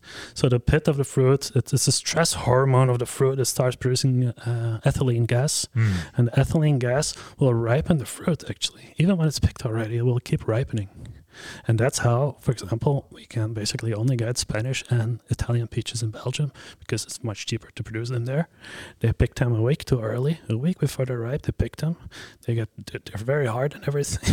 You can kill someone throwing it sure. at your head. But in the truck, it's very. They trans- ship really well because their transportability so, is right, extreme. Right. The shelf life is amazing. You know, it's perfect fruit. And by the time it gets here and is sitting here on the shelf, it ripens, and it is a ripe peach. But I will tell you, it never tastes like you let the same peach hang on the tree for a whole more week, mm. because it, the, the the fruit keeps getting the nutrients from the trees, and and and, and, and the fruit will definitely produce a, a, a better aroma and taste. If you if you would be in Spain and you buy a Belgian peach, shit. If you're in Spain, you have to buy Spanish peaches, because there they harvest them at peak ripeness, because right. they sell them immediately. People eat them immediately. So Spanish, there's nothing wrong with a Spanish peach as long as you consume it in Spain. Right. That's why I like having Belgian peaches, because we can exactly time the, the the the harvest date, and uh, I just go into the field and I taste and, ah, one more day, and then you're playing like on the edge, because sometimes fruit is like, oh man, it becomes so peaches they become so sensitive, especially those vineyard peaches, man. If you let them hang for a day, they start rotting on the tree. If you let wow, them hang wow. long. But you want to to capture that one moment when the when the fruit is at peak ripeness. And the acidity is usually very low and high, su- high sugars, but old varieties don't develop the high sugars as the, as the modern varieties do. The low acidity is not a problem, because I work with lambic. Sure, you can bring your own acidity to exactly, it. Exactly, and that's decide why, how much. That's why, for example, the Troch, which is uh, the Troch lambic, is one of those lambics that's you know an average uh, lambic geek. Uh, he doesn't get excited about anything. The Troch. I swear it's one of the most beautiful lambics. So what they're put in bottles, that's one thing. I'm honestly not, usually not a fan of that too. They make that whole sweetened line, which has their place sure, in the market. Sure. I respect that. It's just right. that I don't drink the beer. Um, but the lambic they make is absolutely amazing. It's very light, crisp, and it has a high acidity, and it develops that citric character, a citric acidity. which is something that in very overripe fruits, that citric acidity gets broken off in the fruit, like it's almost non-existent anymore. And that's the beautiful thing. But you need that acidity to carry all the flavor, so the, the, the fruit produces more flavor and aroma. But if you don't have the right acidity, it's it's a carrier of those flavors. And that's where the Troch, for example, comes in, where you can blend that lambic and bring that acidity back into the fruits. You have high aroma, high taste, and a substantial acidity to drive the flavors and the aromas of the beer, and that's... That's how you make a fucking beer, I'll tell you. But it's all about balance, of course. A beer sure. should not get too acidic either. Sure. Sometimes that's sometimes hard to balance with lambic, because lambic is a live beer, you know, it evolves, and there's those lactobacillus, pediococcus, and God knows what other animals that we can't see anyway uh, in there. So it's, it's sometimes hard to balance it. That's sure. that's the beauty. That's the challenge every time, to make a beer that is acidic, but not. Not like, uh, you know, aggressive. Like, I want to drink a beer, but not book a dentist appointment for tomorrow.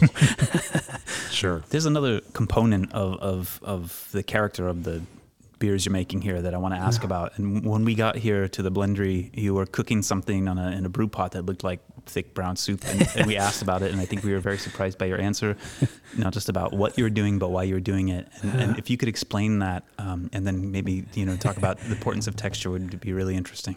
Yeah, uh, so, yeah. So the thing I'm cooking up there is uh, it's an experiment, but it's like a cow. I did it on a small scale, smaller scale, because this is a really small scale still.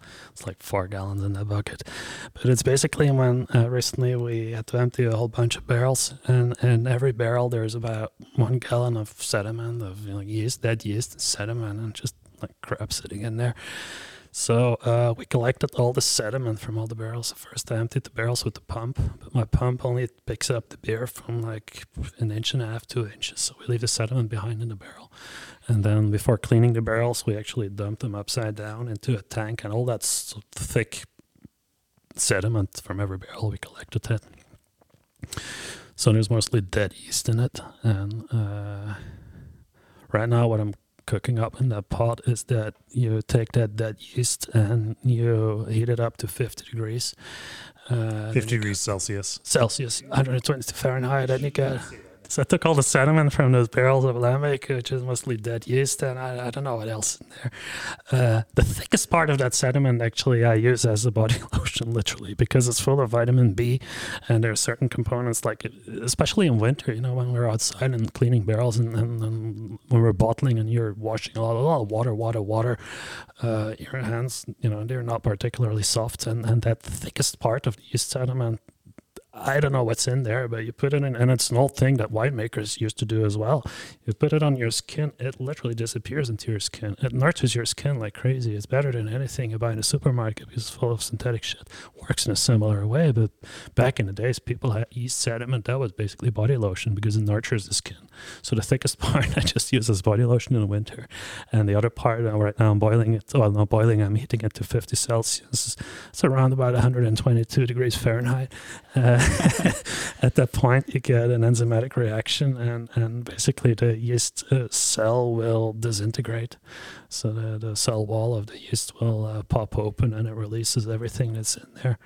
Um, basically, in exactly the same way, uh, bouillon cubes are made, so like stock cubes for making soup and dishes, because they have that they have yeast extract, and, and what's inside that yeast cell. I have to look at that scientific paper again.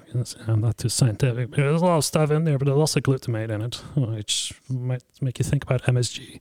And M S G is that thing that gives umami flavors to food. And that, that, that, those similar things are in yeast cells too. And and when you extract the yeast cell, so when you pop it open, basically, uh, you get access to that flavor and that content of that yeast cell. And it just gives that meaty, brothy, creamy flavor. So I'm first doing the autolysis of the of the yeast cell, uh, and then forced you, autolysis. Yeah, yeah, basically, yeah. And then you heat it at the end, and then at some point um, later tonight, I'm going to heat it to at some point to ninety degrees Celsius, so the enzymatic reaction stops, and then it goes back into a barrel, and then it needs a lot of time. I'll tell you that that thing is not ready in a few days or a few months. It needs a lot of time, but then I can I can shake that that broth I basically make, which is one hundred percent beer. It's one hundred percent whatever came out of my barrels. Nothing is added. I just changed it. You know, there's a certain process I used, which I borrowed from some. I didn't invent it. Uh, I think it's very interesting to work with. And that's how I make a beer. Like in two thousand, uh, I'm going to get a bottle of that later. Uh, the Winter Goose two thousand seventeen was made in that process. That's the first time, but it, but but like a like not to, not in how I'm heating it now, because that's going to make it so much better. But the Winter Goose also has it's just like creamy, rich, smooth. Like it's it's a goose like I don't know if it's better than any other goose, but it's so different and it's so. A winter goose, really, that thing breathes winter low, is suited to, and it's so rich. Like it, it has the richness that you can almost eat it with a spoon. Like it feels so thick. It's really good. So you, yeah. You're literally adding your sort of home harvested yeast bouillon to add a, a like a meaty, savory quality and some in some like yes. controlled amount to your barrel. Yeah, to yeah. get this like. Tech, and, and you, you mentioned mouthfeel. It, it affects mouthfeel as well. It's, it's oh yeah, creamy yeah, yeah. And it makes it make it so creamy. Yeah, it makes it. Yeah, I, I, I don't know how to explain it. I'll oh. get a bottle bottle later. But the thing is also like the beer, right there in that warehouse right now it's fourteen Celsius, which is around about fifty-five, sixty Fahrenheit. It's actually too cold to drink that beer. That mm. beer needs to be drunk at proper room temperature, like at least sixteen, eighteen, twenty Celsius, like properly warm. Then it becomes so... It's like, if you drink that beer, you ate and you drank at the same time. It's like a complete meal. How do you then go, you know, take take this slurry that you've heated and then, you know, what what's the next piece of the process? Are you pushing that back into some other fermenting or finished beer that's in a barrel? Are you diluting that down that you then use as a blending stock? Or do you pre-measure and know how much you might add into something that's developing no. in some other... How do, how do you go about using Just, it? Right, right now I'm going to make about ten gallons of that stuff. It's not much. I'm going to add it to one barrel. But whether it's five gallons or ten or fifteen or twenty gallons, I add it to one barrel. Mm. I'm just making one All barrel. All of it goes into one barrel. If it's, if it's too concentrated at the end, it's no problem because I have more, more stock, you know. Yeah. I could, you can never, for, for such beers, it's, you know, despite the fact that I already made the beer four years ago, I can still not predict where it's going to. So I'd rather make it a bit too intense. So later on down the road, I can blend it, can blend it down and blend it into balance because it shouldn't get too creamy either. If it's, just, if it starts tasting like meat, then you can go a bit too sure, far. Sure. It has to have that umami flavor and that richness, but it doesn't, you know, you can go too far as well. It still has to be balanced in a way. Of course, there's a concept and it will have that taste, but it shouldn't be too much either. So I'll just make one barrel with this. After after after I heat it to ninety Celsius, so I'll bring it almost to boil, so all the enzymatic reaction stops. And normally, if you want to make a bouillon, then you, like in those factories where they make yeast extracts and stuff, they centrifuge it, and then they have like a spray uh, evaporator. I don't have that stuff, so I can only add the whole thing back to a barrel. So it includes the, the, the, the cell walls of the yeast, basically the dead ones, but I have no way to separate them out. And so far, I didn't detect any off flavors from it. But the beer is just, it's, it's, it's a fun beer because actually that, that part of the whole process literally is trash. Everyone yeah, right. pours it away. Everyone just dumps it. Everyone either dumps it or with the barrel washer it goes out anyway. And and it's in the same way. Last, uh, no, that's wait, that's almost three years ago. We made that experiment. So you, you've probably seen uh, uh, barrels of lambic fermenting. So if you have the, if you make like most other beer, they put in steel tanks or even in barrels or whatever. But people always leave headspace in a tank for the beer to rise, for the foam and everything. But you've seen that every barrel of lambic that ever ferments, this foam is coming out. It's for a good reason because there's... So we use old hops and, and, and boiling lambic because we don't want the bitterness, but it still has bitterness. So even very old hop still has a little bit of bitterness, but we fill the barrel so it wort all the way to the top. So the foam escapes the barrel because in that foam, that's where all the bitterness of the beer is. So it's a way to get rid of the bitterness of the beer. Huh. Uh, if you ever taste, I can, you can taste it later because some barrels were foaming over there. It's so bitter. Like you taste it an hour later, you still, I call it lambic cookies because there's a thick foam and then it dries up and then you can pick it up like a cookie. Yeah. It's like, it has the consistency of a of a sticky marshmallow basically, but it's pure bitterness.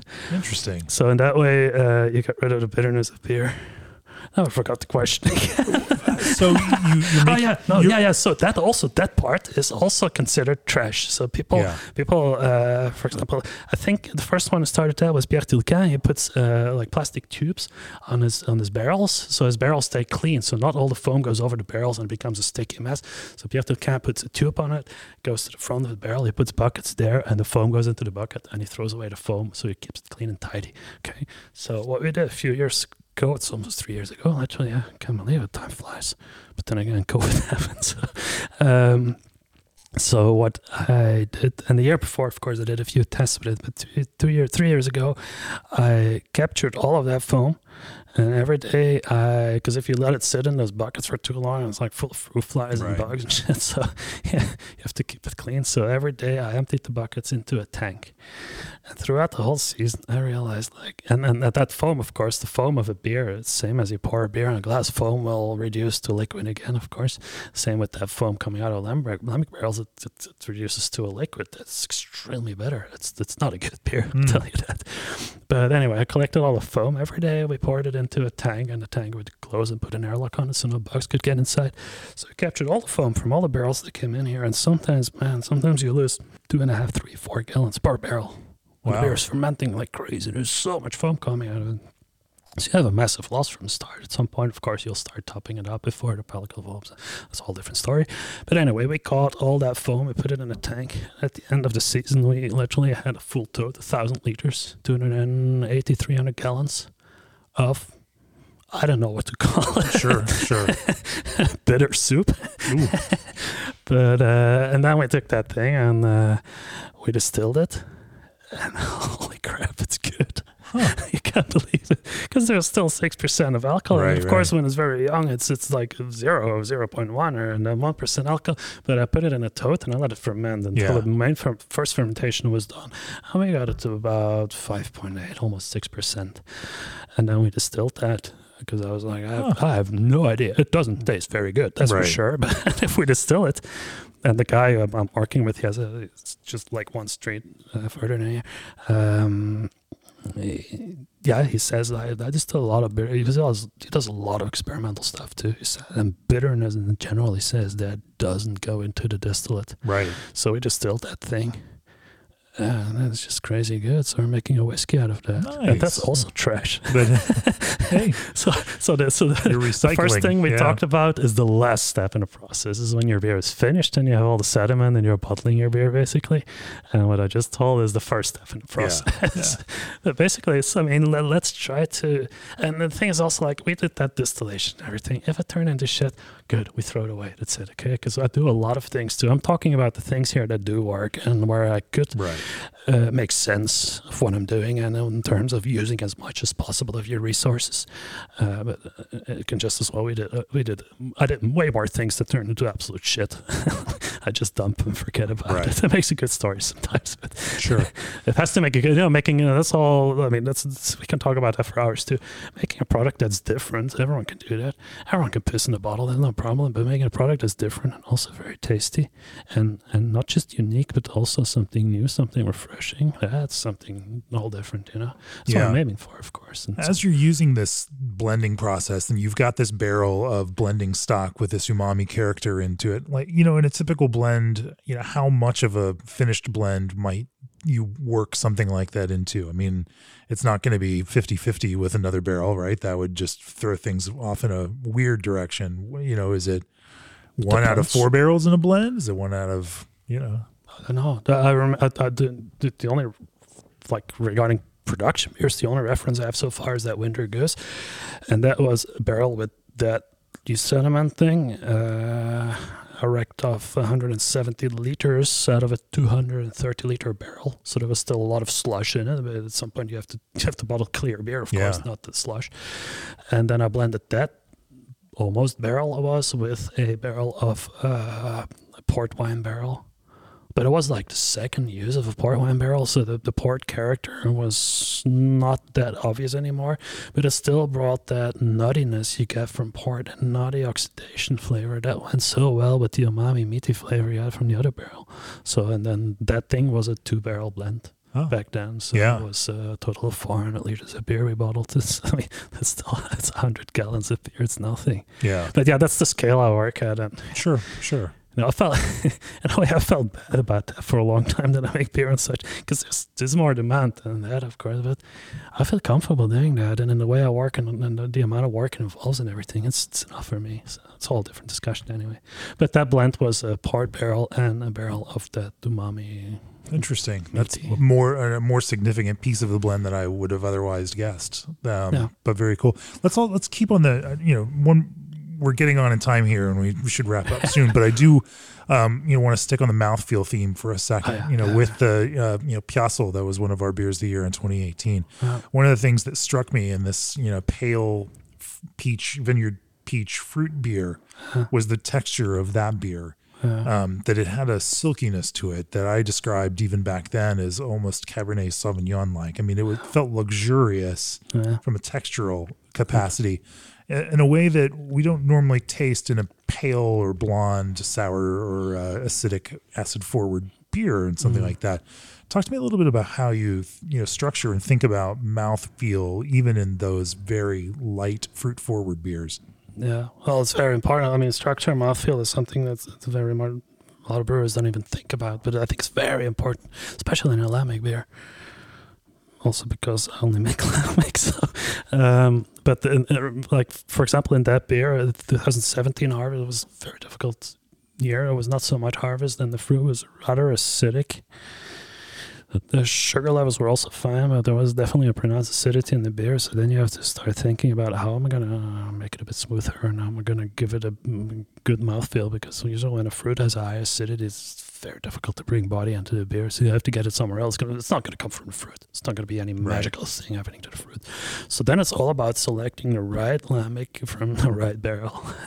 And that happened in that seventeen. So that acidity of the fruit was fairly high. Um, so two, it was a three-barrel blend, basically, and two barrels were uh, American oak. And it's literally the American oak that made that beer because, the, and, and, and there was actually those two barrels. So there was one Pinot Noir barrel from Burgundy that was French oak, but also it was the first use of that barrel. And then the other barrel was first use of all of those barrels. So first use of one barrel of Pinot Noir from Burgundy, which in general makes makes a very rich, smooth beer, depending on where I source the barrels from. But if I remember correctly, those came from Gevrey-Chambertin, which is a village, and make absolutely spectacular wines there, and they give a lot of body. Like those barrels actually give body to your lambic, and then the two American ones, they give that. Yeah, you know, like the French oak and American oak is, is vastly different. Like it's different species of wood, basically, and, and the flavors too. In American oak, yeah, more of that vanilla touch and more pronounced and different spiciness than French oak. A smoothness, like a good bourbon. Comes from a very good fucking barrel, because bourbon is very harsh, and a very good barrel makes it very smooth. So that's why they char the fuck out of those barrels. So, yeah. they, so they give that, that vanilla note, and then then the richness, the smoothness of the spiciness and everything. And that's that's in that beer, for example. That's why I selected those barrels, because I tasted the fruit and I'm like, very good fruit. The quality of fruit was excellent, but it was a bit acidic. It didn't get the full ripeness that year. Well, it got to full ripeness, but at some point the ripening process just stops if you don't have enough sun. You know, no, that's a whole different story. But that's how I. That's how we are always. That's that's how you have to be there. You have to be present. It's like you have to look at what's the weather doing. How's the fruit? Do we have any damage in the orchard? And how much is the damage? And how is how is it going to change the ripening of the fruit? Because if you have frost damage on part of your orchard, then the the, the the whole development cycle of the fruit will change. You have to be there all the time, and you have to talk to. And I don't do all of those things. I. I I personally do not own any land, but I work a lot of lands, and I work together with people who know their lands and know, and I'm learning so much from them. So it's all of those factors you have to combine. Like that harvest at a certain quality, you have to deal with that. How am I gonna make the best beer I can out of that? And that's how I made it. Like Peach Piazzol seventeen, that's how I made a beer that was initially gonna turn out into a, like a low body, very sour, but still very aromatic quality was good at that beer. That's how it actually tried to turn it into a soft, smooth thing. It still had high acidity, but it was very, very fucking well covered by a good barrel. That's the challenge. That's the, I mean, I fucking love my work. I'm so happy to be back at work, seriously. I can. And I'm the happiest guy in the world. If I can make beer, I'm happy. Just last, I told you last week, I was a few days at the hospital. I told the doctor, I have to go home, man. I gotta make beer. So, well, yeah, at some point in life, you have to realize that there's more important things than beer in your life. So, yeah, let's let's think. My health. Yep, that's about it. I think I'm going home now. I'm sorry. It just makes you happy. I mean, and then and then I just got home, and then. Uh, yeah, I still have a little inflammation. Uh, no big deal. And a few friends called me and they said, "Oh, what the fuck's happening again?" I said, "Yeah, it's the same as last year, but very different, much lighter version. But I need some help."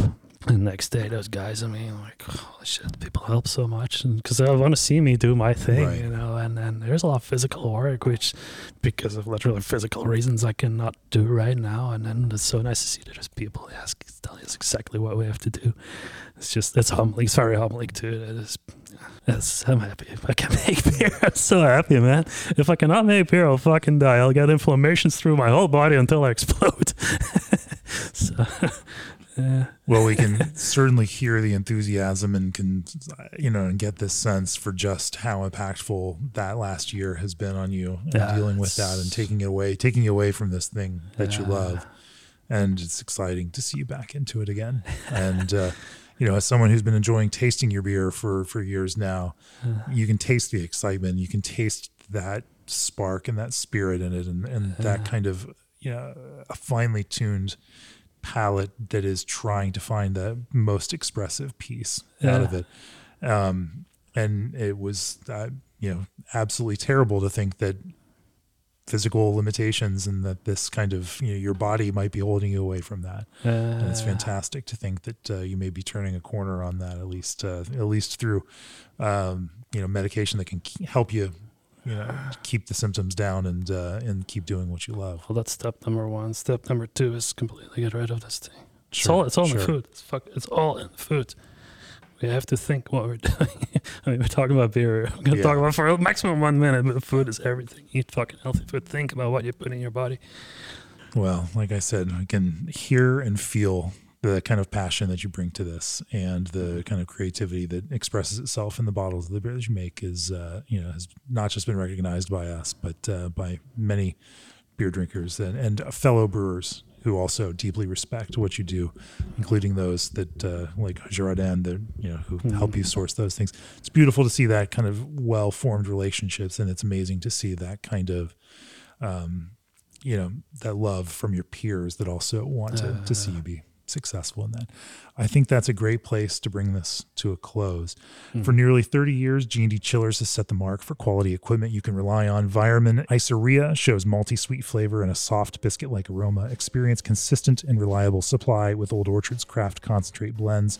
Get detailed insight into your fermentations with Brew Monitor risk-free. Put S S BrewTech's advances to work in your brew house, and the Mettler Toledo InPro eighty-six thirty i is your perfect helping hand. If you enjoy this podcast every week, please support us. Go to beer and brewing dot com, click that subscribe button, read fantastic stories like those that managing editor Joe Stang writes on the regular. Joe, thanks for joining me and co-hosting this podcast. Raf, it's been really incredible to talk to you about this, and I can't tell you how happy we are that you are on the up and up and moving on the mend and uh, back in the brew house and back doing doing what you love.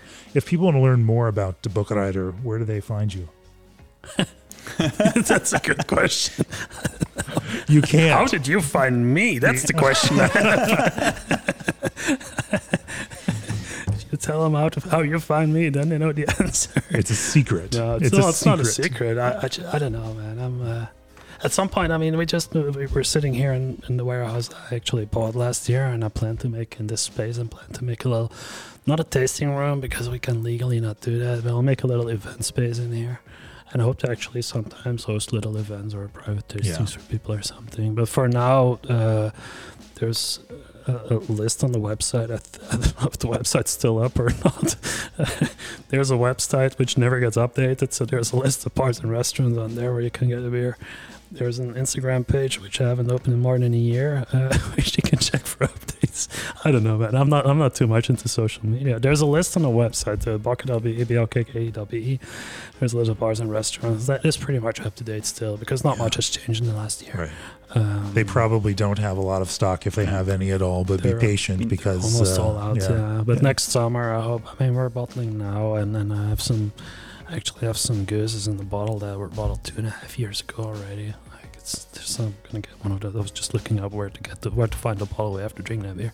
So these are fucking crazy good because Gooses need time in a bottle. Right. Gooses are, you can let them sit for five years actually. There should be a fucking law that every Goose has to sit in a bottle for five years before you can release it. Pretty much similar to champagne, because if you make a Goose really well, it just gets so much better in a bottle.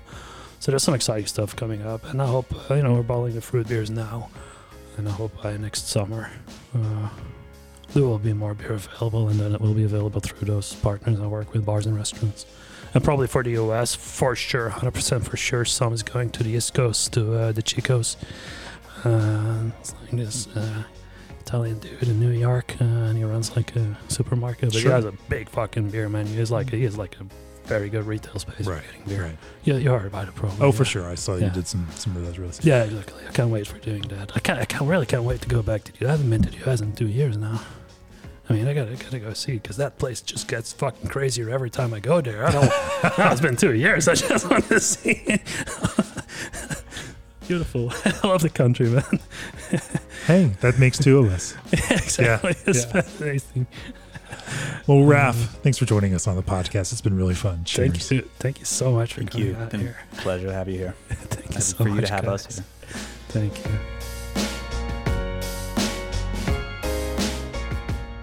This podcast is brought to you by Craft Beer and Brewing Magazine, for those that love to make and drink great beer.